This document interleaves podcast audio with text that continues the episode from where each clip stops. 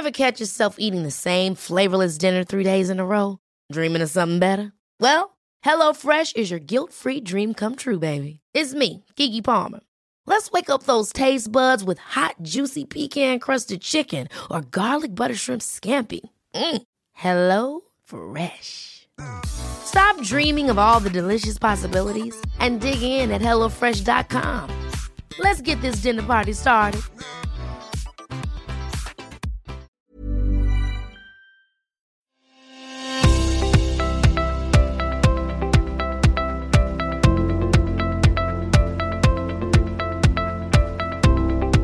Hello and welcome to Policy Forum Pod, the podcast for those who want to dig a little bit deeper into the region's public policy challenges. I'm Martin Pierce.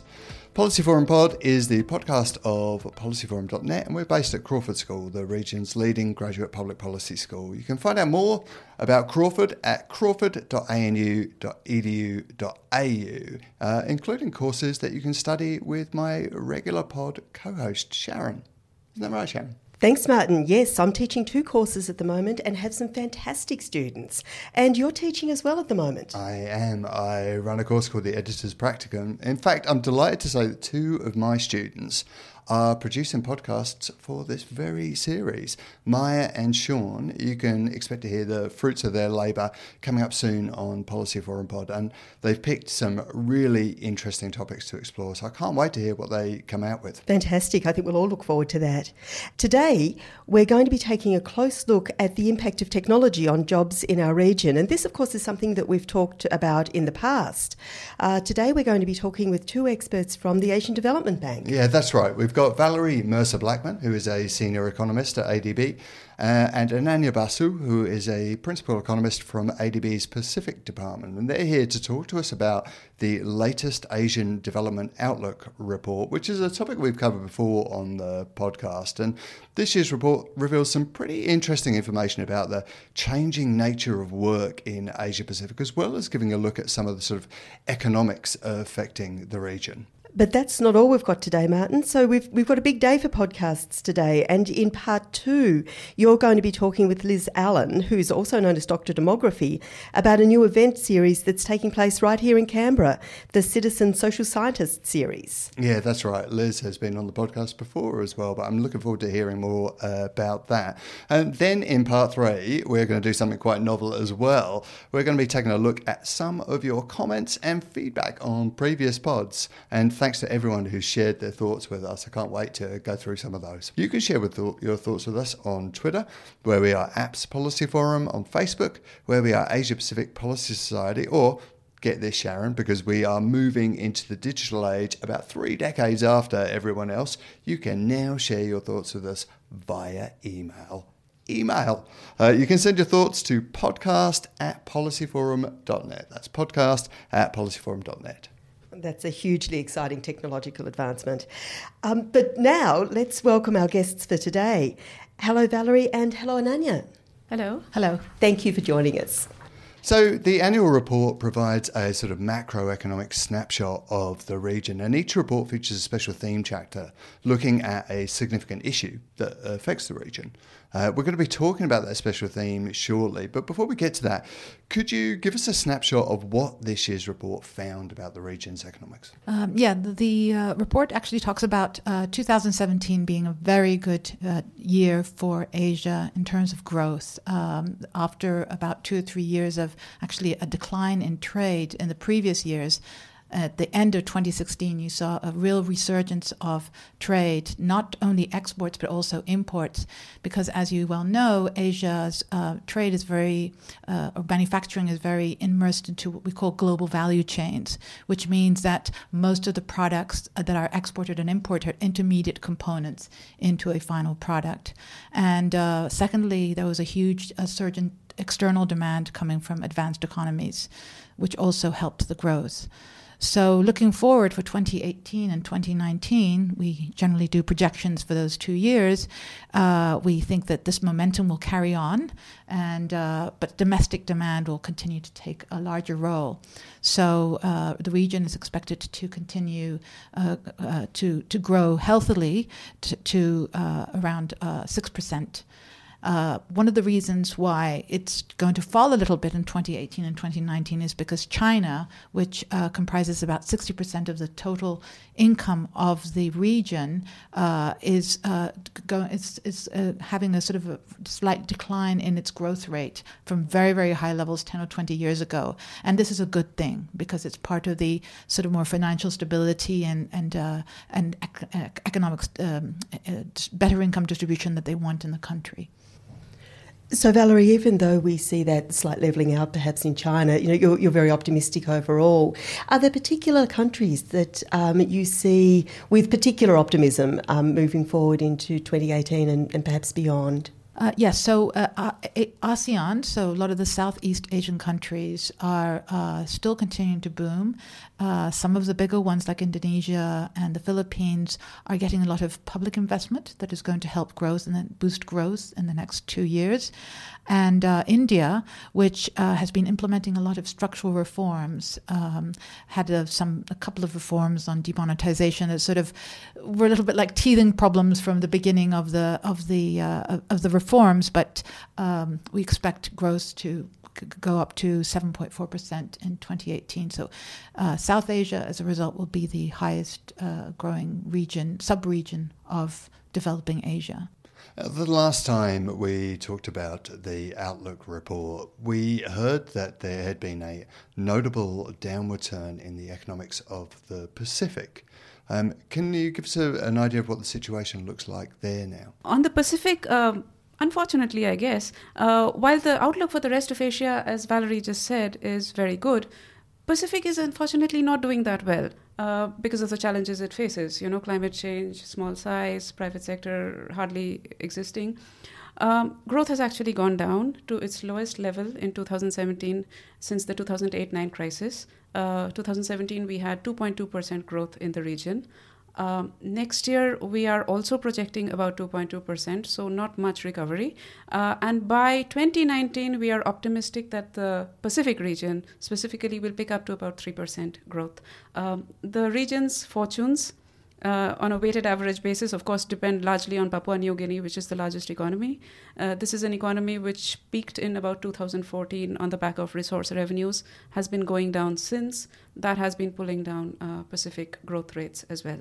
But uh, you know, uh, we, we do see uh, Fiji picking up a little bit this year. Fiji had a good year, but other economies, they had middling to not very good years. Palau actually con- contracted, and Timor Leste also actually contracted on the basis of uh, on the back of political uncertainties. I mean, that's sort of two two point two percent growth is quite different from the sort of six percent that we're talking about for um, other parts of Asia.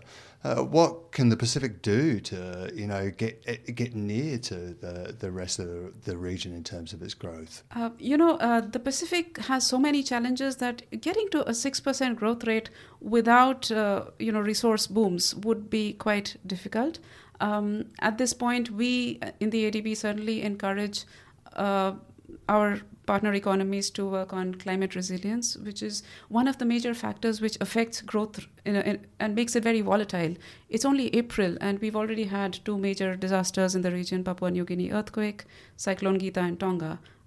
There may be more. So that's one one thing we, we expect our economies or we help our economies to work on climate resilience, um, and the other thing is, of course, we work a lot on their fiscal challenges. We have policy based lending, which is basically budget support in uh, pretty much almost all of our 14 economies at some point or the other. Uh, you know, in the next uh, in the next uh, five six years, we have plans.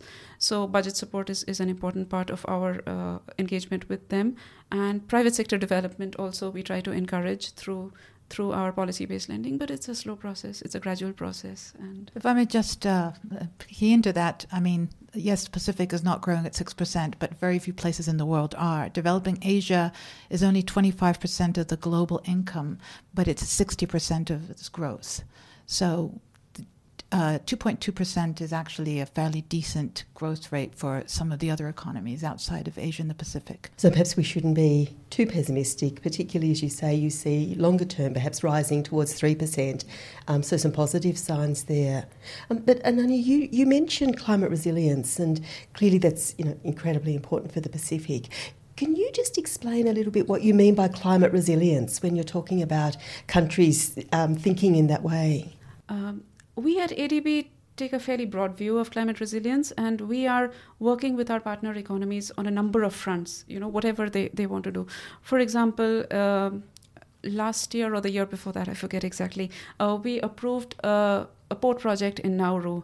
Uh, basically that's going to try and help them construct a climate resilient seaport. Uh, currently their seaport is closed three months in the year which is not helping. Uh, and this climate resiliency port is going to be o- operating all year, we hope, and construction is expected to begin, uh, I guess, by, by later this year or early next year. Um, in a number of countries like Fiji, uh, Tuvalu, through our lending programs, we, we help the government to climate proof infrastructure. For example, in Tuvalu, we are working on a technical assistance with the government to help them uh, design building codes which are more disaster resilient. So, and most recently, uh, fairly innovative for, for ADB at least, um, we have approved in four of our countries Cook Islands, Samoa, Tuvalu, and Tonga. Uh, climate, uh, sorry, um, disaster resilience uh, contingent financing contingent financing for disaster resilience. So basically what that means is we approve a certain amount of money for them and the government doesn't draw it down. There's no disbursement immediately uh, unlike in other loans. But in case there's a disaster, a natural disaster, and a state of emergency is declared, uh, the government can immediately draw it down. So it becomes a ready source of immediate disaster response, which is often where the governments don't have money because immediately the next day is where you, you really need the money. And after Cyclone Gita in Tonga, we actually dispersed within one day, one day of the government's request because we had already approved contingent financing for them. So that was quite a record for, for us, and uh, the government was happy with us. So, and we are processing one for Palau next year. So hopefully, this is something that's expanding in the Pacific. I'd like to go move on to talk about the theme of uh, this year's report, which is the impact of technology on jobs in the region. And the future of work is a topic we've touched on frequently on the podcast. What does the report tell us about how technology is changing employment in the region? Uh, yes, indeed. And actually, uh, this, as you say, is not only here, but uh, there's this idea of the anxiety, technology anxiety, uh, because this new fourth industrial revolution is changing things it's happened before with the other industrial revolutions, but now it's just so much faster that it's uh, really people don't even you're not getting a chance to react. So what we uh, are following a lot of research that's been done. I think this is the first research that's been done really sort of a broad on uh, developing Asia specifically, and uh, the report's findings are relatively optimistic, uh, except for one caveat which I'll mention. And there are four compelling reasons to remain optimistic about developing Asia's growth prospect. Uh, first of all, new technologies often automate only some tasks of the job. So it's not like every there's going to be mass unemployment. Uh, the best example is a, a bank teller. Uh, about t- 20 years ago, when ATM machines became popular, uh, they thought that bank tellers would be out of jobs. But in fact, what's actually happened is that instead of spending their time counting money, they can spend more time with customer relationships, which are very important for banks. Um, the other thing is technological feasibility does not guarantee economic feasibility. So we have some data that we show about uh, employment in manufacturing, and we see that the sectors in manufacturing that use the most robots in developing Asia are already very capital intensive. They don't have that many workers. For example, automobiles and um, metallurgy. Uh, whereas um, clothing and footwear and, and textiles, uh, where employment has been very large and has actually uh, lifted whole groups of out of poverty, uh, that's still cost effective. It's not cost effective, I'm sorry, to use uh, uh, a lot of automation in, in many of the key uh, areas. So employment is still quite large there, and it will take a long time before that changes. Uh, the third issue on rising income and demand, basically that yes, although we do see we sort of decompose employment into two, into three or four, uh, shall we say, um, reasons of why, why the, and if you look at the uh, technology, indeed, just that part means that there's been a huge loss of jobs uh, in Asia. Just, but other studies don't take into account other things. One of them is relocation, which actually does benefit Asia, but only very little. But the really big benefit comes from the fact that goods are now being produced cheaper and better, and therefore that gives uh, brings income to the people that work there, but also uh, as a result of this new demand that is created, and most of the demand is coming from within developing Asia. This has created a massive amount of jobs. So, on net, there has actually been an increase of jobs uh, with technology. And uh, finally, the new occupations and industry, which is not true just for Asia, but for most places, is that uh, most of the new data show that a lot of new jobs are being created and a lot of new occupations. So there, there are occupations that did not exist before that are now being created uh, as a result of technology. And uh, the only problem there is that we find that most of the jobs that um, uh, are being created, so if you look at the employment change, most of the creation is in people who work in non routine cognitive jobs, so usually high skilled workers. So the they are have been getting the, the, the not only the employment inc- increase but also higher wage increases in general. So this is an area where we think that in the short term, uh, the policymakers can do a lot. So there, Valerie, in, in terms of the things that policymakers can, can do there to maximise the benefits, and I guess to mitigate some of the, um, the problems or the risks that we might see, what kinds of um, interventions or what kinds of strategies do you see as policymakers um, considering or adopting to, to really try to maximise those benefits? Uh, right. Well, there's two. There, there are many that we discussed, but two that we go more in depth in. One of them is education, and uh, it's not once again just spend more on education, which is usually sort of the uh, blanket uh, sort of statement, but it's uh, being more specific about the kinds of skills that are going to be needed for the future workforce. So, yes, general education and technical education will continue to be important uh, for example, um, the, the, uh, you know, digital uh, knowing about coding and things like that. But more importantly, training and vocational education is going to have to be, happen more on the job for the specifics of those jobs, knowing that some of those jobs won't last very long. In other words, during throughout their career, you may be work on a specific issue, but you also have to be very good at learning quickly and being flexible and then you can move on to the next job where you will also be trained on the specifics of that job, but you will also have to continue learning. So lifelong learning will be important. So anything that, that policymakers can do in that regard.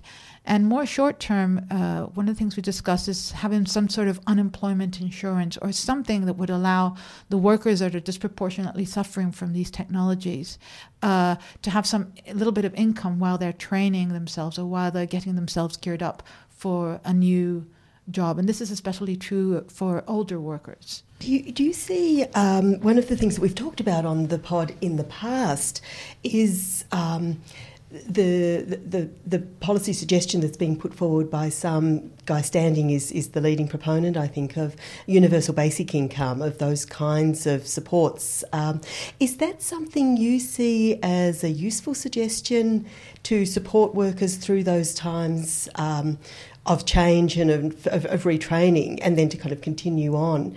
Um, or do you see other policy strategies as being more valuable than universal basic income? Uh, yeah, universal basic income has uh, one um, aspect of it which is very much in line with what we're saying, uh, which is this idea that uh, y- you know you shouldn't have to worry about certain aspects of your uh, of, of, of, what you need to live with because your job will be changing so much. So that would be a little bit like the, the sort of unemployment insurance sort of scheme that I discussed before. I mean, without going into specifics about how this would work. So, in that sense, I think it would be very consistent with the with the universal income uh, idea. There's another aspect in Asia which is very important, uh, which would be good, which is a huge inf- informal uh, economy. In some of the South Asian countries, almost 80%, about 80% of uh, workers work in an informal economy. So they uh, they would have whatever scheme would have to take those things into account. But an informal economy is also very digitized and is also going through these things. For example, most of the e-commerce that is happening in, in South Asia, and, and I'm sorry, in, in, developing Asia, including, for example, uh, Indonesia and India, is um, happening through, for example, Facebook and Instagram and some of these things. So, uh, informal sector that is selling their things through through these uh, through these medium, and they need a lot of support. So, uh, for example, Malaysia has set up something called the Digital Free Trade Zone, which is basically sort of an incubator where people will get assistance in their small enterprises to set up these these e-commerce shops. You talked a little there about Malaysia's digital free trade zone. It sounds very interesting. Are there uh, are countries adapting to the changing nature of employment at an even rate? Are those policy interventions um, being rolled out more successfully in some countries than others? Are there any particular parts of the region that um, need particular support in terms of uh, bringing them up to speed? Well, I think a lot of countries in Southeast Asia and some of the newly industrialized, econ- industrialized economies are really benefiting a lot from these things because they are themselves the types of products and services that they produce are the actually products and services are expanding. Um, but in terms of policy, I think the countries that have been more success that are being able to take on some of the things. And as I mentioned, things are changing so quickly that uh, people are still trying to figure out what's going on before you can decide what to do about it, so to speak. But I think the countries that are being flexible about and taking an open mind about how to deal with some situations, and uh, for example, in, in terms of labor regulation, uh, we're going to ha- the work itself is becoming more flexible. So people, there's a gig economy, and there are all these different types of, of ways. A job that now is not the same as a job in 1970s.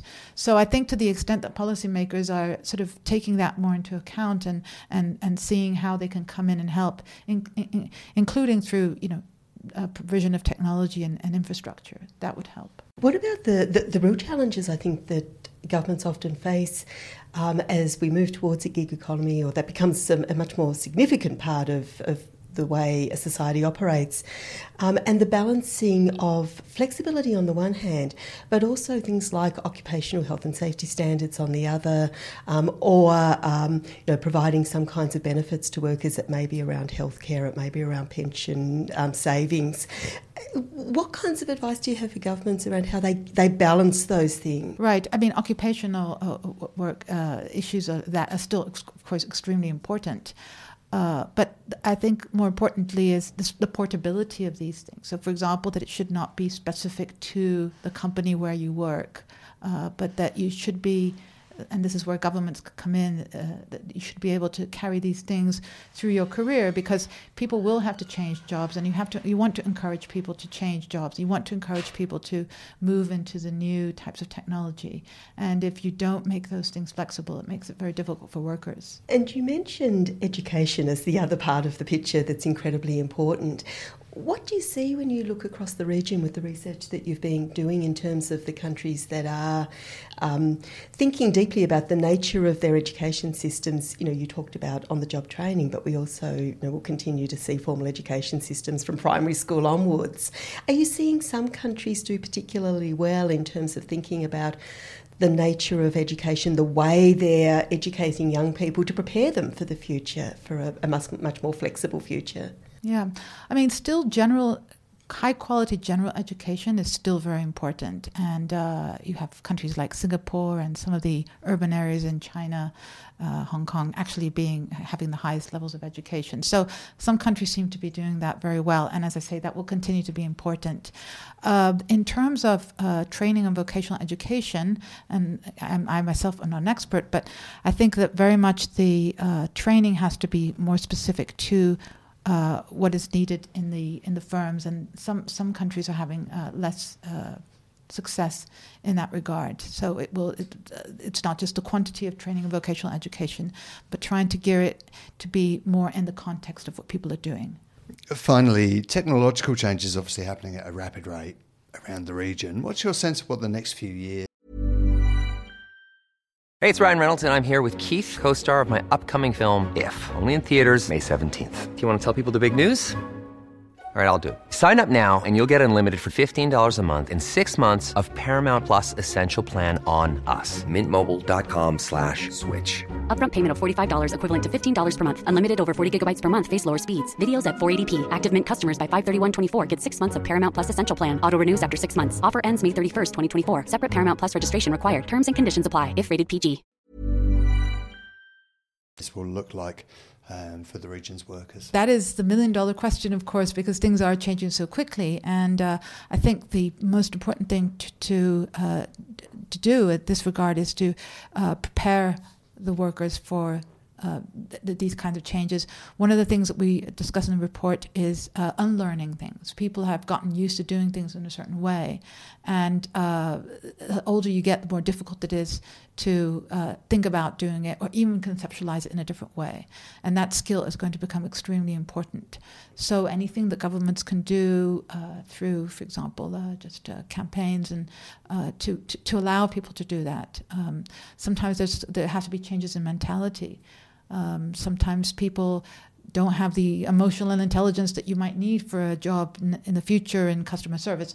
These kinds of things, anything the government can do in that regard. Well, it's been a fascinating discussion. Thank you so much for your time, Ananya Basu and Valerie Mercer Blackman. Thank you very Thank much. Thank you very much for having us. Welcome back. I hope you enjoyed that discussion uh, about the Asian Development Bank Outlook report. And thanks again to Valerie and Ananya for their insights. Next, I am delighted to welcome back to the pod Dr. Liz Allen. Hi, Liz. How are you? Hello. It's good to be back. Yeah, it's great to have you back. Liz is a demographer and social researcher at the ANU Centre for Social Research and Methods. Uh, she was previously on the pod talking about the Australian census back on pod number 19. It feels such a long time ago now.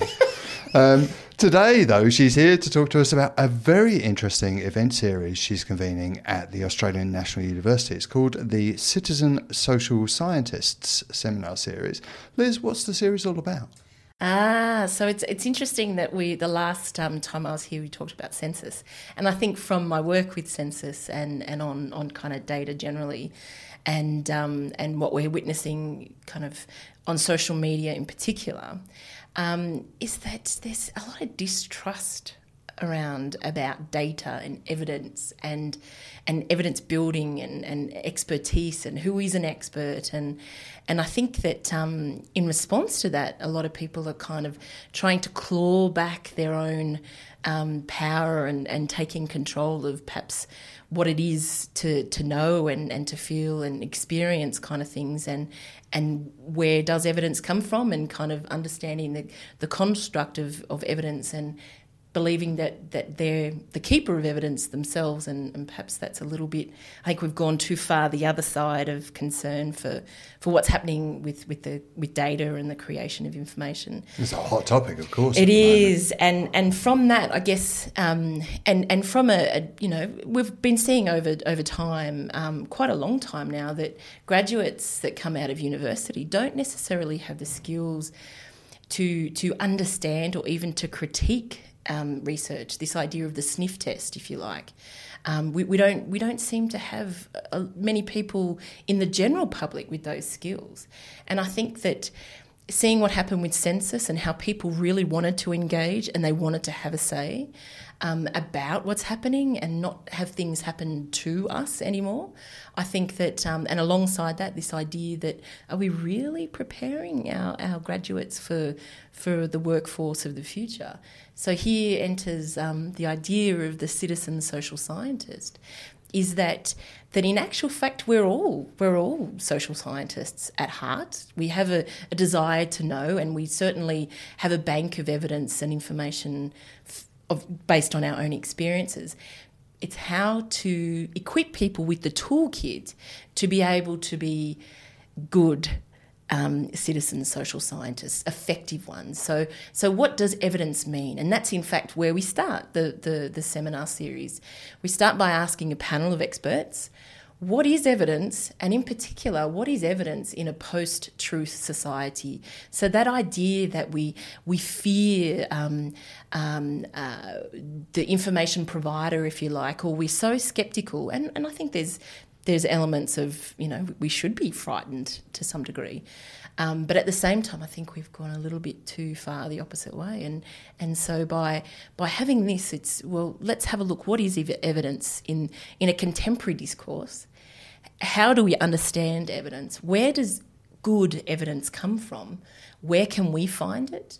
where can the general public gain ac- uh, accessibility to it, um, and um, you know, there's so much data around. It's just equipping people with the knowledge and the capability to seek it out and use it, and then demand more from from news outlets. I think that that's we. It's a win-win, right?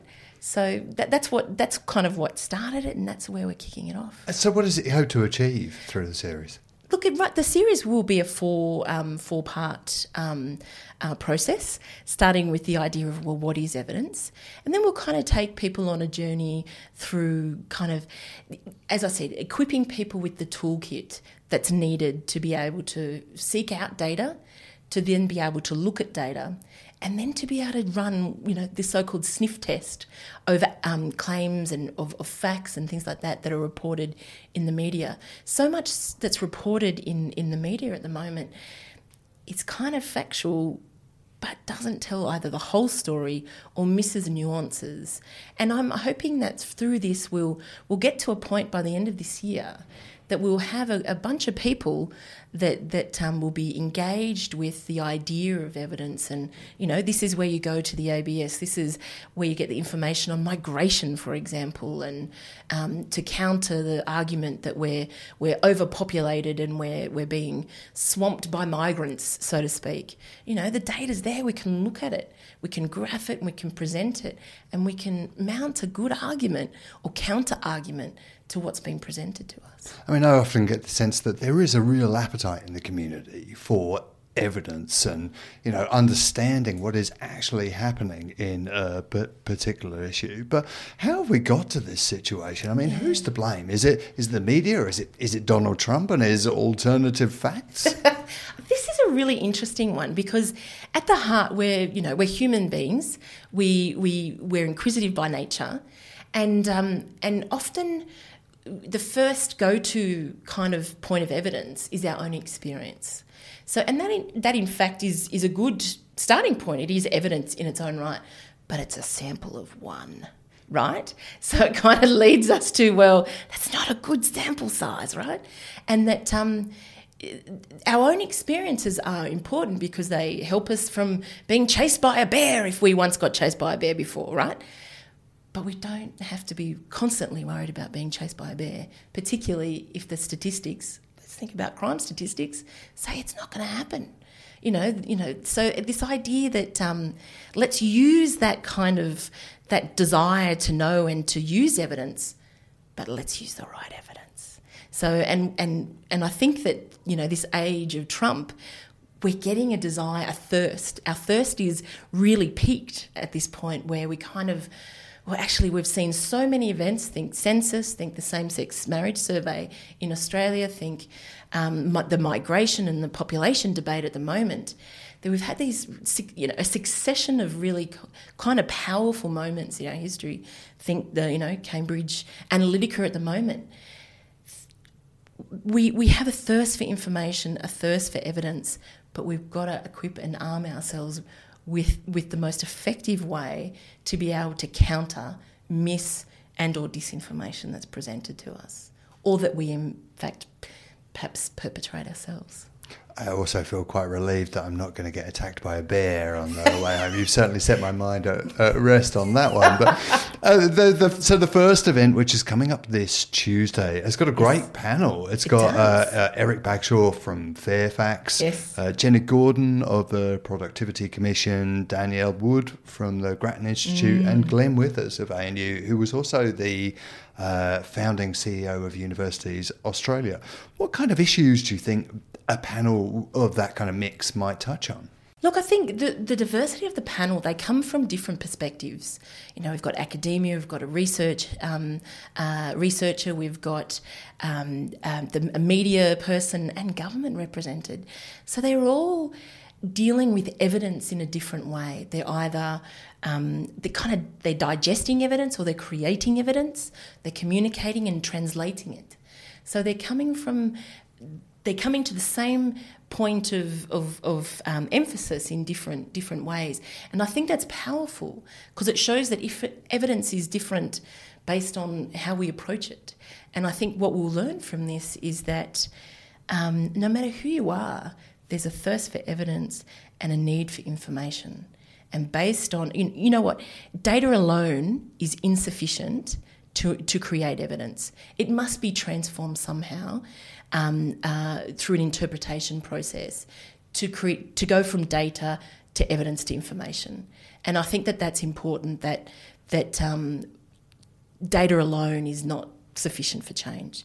And, and I think that um, if we can give people, um, uh, point them to where the data bit is and equip them with the rest of the stuff to be able to do the, the translation for information and evidence, then we're on a good, good, um, uh, a good pathway to the future to be able to avoid any major kind of mis or, or disinformation in the future. I suspect this is going to be a pretty popular series with the kind of public appetite we see mm. for you know uh, how, how to gather evidence and how mm. to understand the evidence that, that is that is presented to you. The first of these, as I said, is happening on Tuesday, seventeenth of April at two pm at University House mm-hmm. at ANU. When's the next one after that? And can you give us a sense of what it might be about? So the next one I'm hoping will be um, uh, after after June, and uh, we'll see how we track in accordance with the with the outcome of the first one. Um, I've deliberately structured the event um, on Tuesday next week to ensure that we hear from the panel, we have adequate time for discussion, but we also have networking afterwards over free food. Okay, over free food. Free food. Yeah. I'll say that again. It's yeah. free, food. free food. Evidence plus free food. I'm there. but this, but we need to be able to network and build, uh, you know, a group, if you like, of citizen social scientists, so that we can get in touch with, with, with, with each other and strike a conversation that will hopefully then filter through the community. This is not just for academics or people academically minded. This is for anyone who's interested in the idea of evidence or a better informed media, a better informed government, a better informed election process, local council. Think about it, you know, the, the, the possibilities are, are, are, endless. Everyone, anyone is welcome. You've got to register, um, hop online and, and head to um, ANU events um, and register, and um, we'll see you there. That sounds like a really great series. Liz, thanks so much for coming in to tell us about it, and, uh, and great to have you back on the pod again hopefully I'll be on soon. Yeah, I hope so. Hope so too. I hope so too. Yeah. Um, uh, uh, for those of you listening, you can follow Liz on Twitter. She is Dr. Demography. Uh, you can find out more about the work of the ANU Centre for Social Research Methods at csrm.cas. That's C A S S. .anu.edu.au, or you can follow them on Twitter, where they are at what Aust thinks. Right, what Australia thinks. Mm. Wonderful. Thanks again, Liz. Thank you. Welcome back. Uh, Sharon, that uh, event that Liz was telling us about sounds like it would be really interesting. It certainly does. It sounds fantastic. Uh, we're keen to hear your thoughts on what we've talked about today. Don't forget you can now email us at podcast at policyforum.net or tweet us at apps appspolicyforum or give us a thumbs up or whatever else happens on Facebook these days beyond uh, wholesale data harvesting. You can find us there as Asia Pacific Policy Society. Now, here's an exciting new innovation to the podcast. We are going to have a look at some of your comments that you've left us on previous pods. Exciting, hey Sharon? It is. It's great to see people engaging. And it's great to, to read some of those comments. Yeah, absolutely. Okay, so on the Time to Tax Robots pod, which we did with Roberta Mann, Dan O'Hanlon on Facebook. Hi, Dan. Hi, Dan. Uh, he writes If robots are given real artificial intelligence, and he's put real in capitals to emphasize, you know, it is real artificial intelligence, then they'll be able to feel emotions like indignation and entitlement. That's when we'll be in for real trouble. What do you reckon, Sharon? Look, I, I think, you know, robots with a sense of entitlement or a sense of indignation is, is a whole new world. But Dan does raise something that I think lots of people are talking about and thinking about that, but is fundamentally important, and that is that so often the technology runs ahead of the ethics. You know, the technology runs ahead of our thinking about what does this really mean for, for our lives, for our societies, for our communities. And I guess what Dan's raising is what does this mean for the things that we're creating, and at what point are they no, are they no longer things? So um, I think a really interesting question that takes us to the heart of ethics. Yeah. And, and I think that's a conversation we need to be having much more often and much more deeply, and perhaps before the technology runs ahead. Yeah, look, personally, I think if robots are going to uh, get feelings like indignation and entitlement, then they also have to get, you know, those uh, less pleasant uh, human emotions like, I don't know, disappointment or regret. Indeed. Uh, okay, so moving on to the podcast that we did with Kristen Vala Ragnarsdottir, which was on pirates, politics, and uh, and policy. Phoebe Maguire, hi Phoebe. Hi, Phoebe. Writes, new economic models are nice ideas, but I just don't see them catching on. By the time the world adopts a wisdom economy, the Earth's climate will be beyond repair and only the richest 1% will be around to enjoy it. That's quite a gloomy prediction from Phoebe there, isn't it? Look, it is a gloomy prediction, and you can see why Phoebe is, is saying that. Um, but of course, if things are so dire and the climate is beyond repair, then maybe even wealth won't help that richest 1% to enjoy it. But I think the point that Phoebe makes is, is I guess, around the pessimism that some people feel. But it also, I guess, makes me think about the optimism and the enthusiasm of someone like Vala and the importance of those people actually saying, we don't have time. You know, we need to do this now.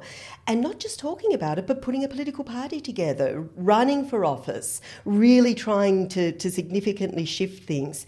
And it's only if people do engage in the way that Vala and, and her colleagues within the Pirates Party have that we'll be able to move away from that pessimism to seeing a glimmer of hope.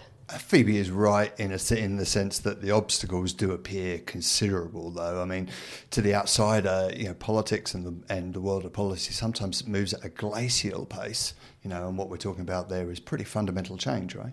Yeah, look, I think that's absolutely right. And I think this is where you see people generally, and perhaps young people particularly, um, being incredibly disillusioned with and disengaging from processes of formal politics. And that doesn't mean that they're not political, that they're not active, that they're not concerned.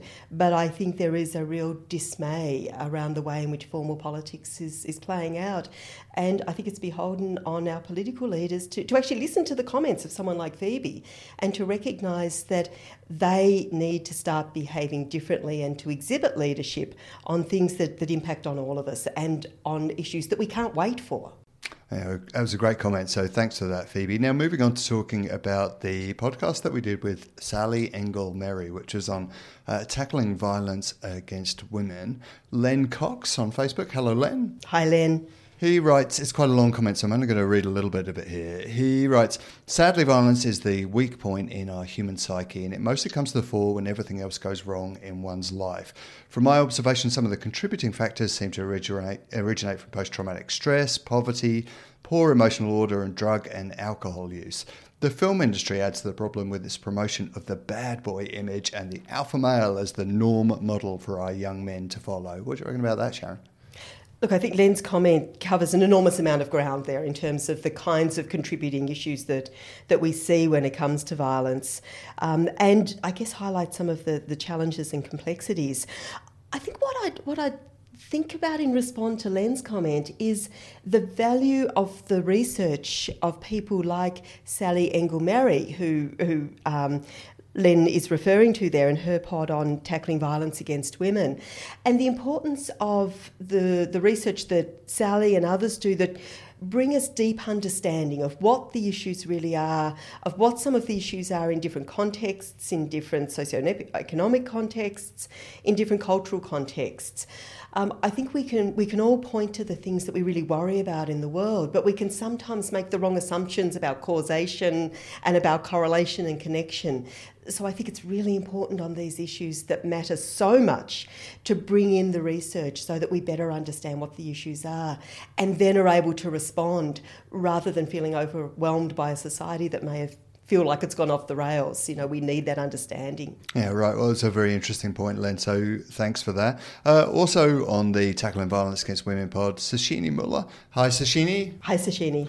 Uh, on Twitter said it was a great podcast on violence against women and where men fit into those discussions. That was one of the more interesting things that um, that popped up in there, wasn't there? Yeah. Look, I thought it was just a terrific conversation with Sally. If if you've not listened to it, people, you really should listen to that one. It was a great conversation conversation. Um, but I think one of the very interesting parts of that was that discussion around where men fit in. Um, and we need to be thinking about those issues. We need to be thinking about masculinity and what's being modelled and taught to boys, just as we need to think about what's being modelled and taught to girls. Um, and we need to think about the complexities of these issues. So, you know, Martin, I know you asked that question about what about the men, and we're a little bit hesitant. You know, should a man be I was I was question? worried. I didn't know what kind of answer would come. I've got to say. But I think it was such an important question because it opened um, opened the way to a really fundamentally important conversation. Well, that was a very nice comment, Sashini. Many thanks for that. And please, everyone, keep those comments coming in. Um, as we mentioned at the start of the pod, you can send in your thoughts, questions, disagreements, whatever you got, to our email address, podcast at policyforum.net. And we'd love to hear what you've got to say. And we will do our best to respond to them on upcoming podcasts. Speaking of which, next week on the pod, we are going to be taking a look at an issue which I know Sharon and I feel both feel quite strongly about, which is the thorny issue of housing affordability. What are your thoughts on that, Sharon? Oh, look, this is such a fundamentally important issue, Martin, um, and it's great that we're going to be begin having a conversation on the, the pod about it. You know, I think there are really deep issues around um, intergenerational equality here, um, and what the what the prospects are for young people who are, you know, looking to rent, thinking about buying a house, um, you know, and simply can't afford it. Um, I've just come back from doing some research um, in the southern part of Tasmania and in Hobart, you know, a, a city that's been quite affordable in the past. We're now seeing um, housing affordability at a point where we've got families camping in the showgrounds there for long periods of time. So, you know, children growing up with not just their parents unable to, to afford to buy a house, but unable to afford to rent a house, and this, you know, these periods of homelessness and precarity. So it's a terrible situation that really needs to be addressed in, in, in a fundamental way. Yeah, it's also the incredible levels of debt that people are taking on once they actually do get themselves onto the, the housing market. Yeah, indeed. So I think this is a really important, a really important pod that we're about to do. Yeah, well, look, if listeners, if you've got any questions about housing affordability, we want to hear them. Email them through to us at podcast at policyforum.net. We will ask the best ones. Um, also, another bit of quick pod news. We are planning our first ever live podcast. I only told Sharon about this this morning. So when I say we're planning, I wouldn't say we're far advanced with our planning. I don't really know how it's going to work at all, but we will let you know details in the coming weeks. So keep listening to the pod to find out more. Are you excited about that one, Sharon? This is hugely exciting, if just a little bit daunting and terrifying. it is a little bit daunting and terrifying. I couldn't agree more on that. Um, so keep letting us know your thoughts. Uh, you can email us at podcast at. You can tweet us at apps policy forum. Or you can find us on Facebook where we are Asia Pacific Policy Society. We'll be back next week with another pod, but until then, from me, Martin Pierce, cheerio. And goodbye from me.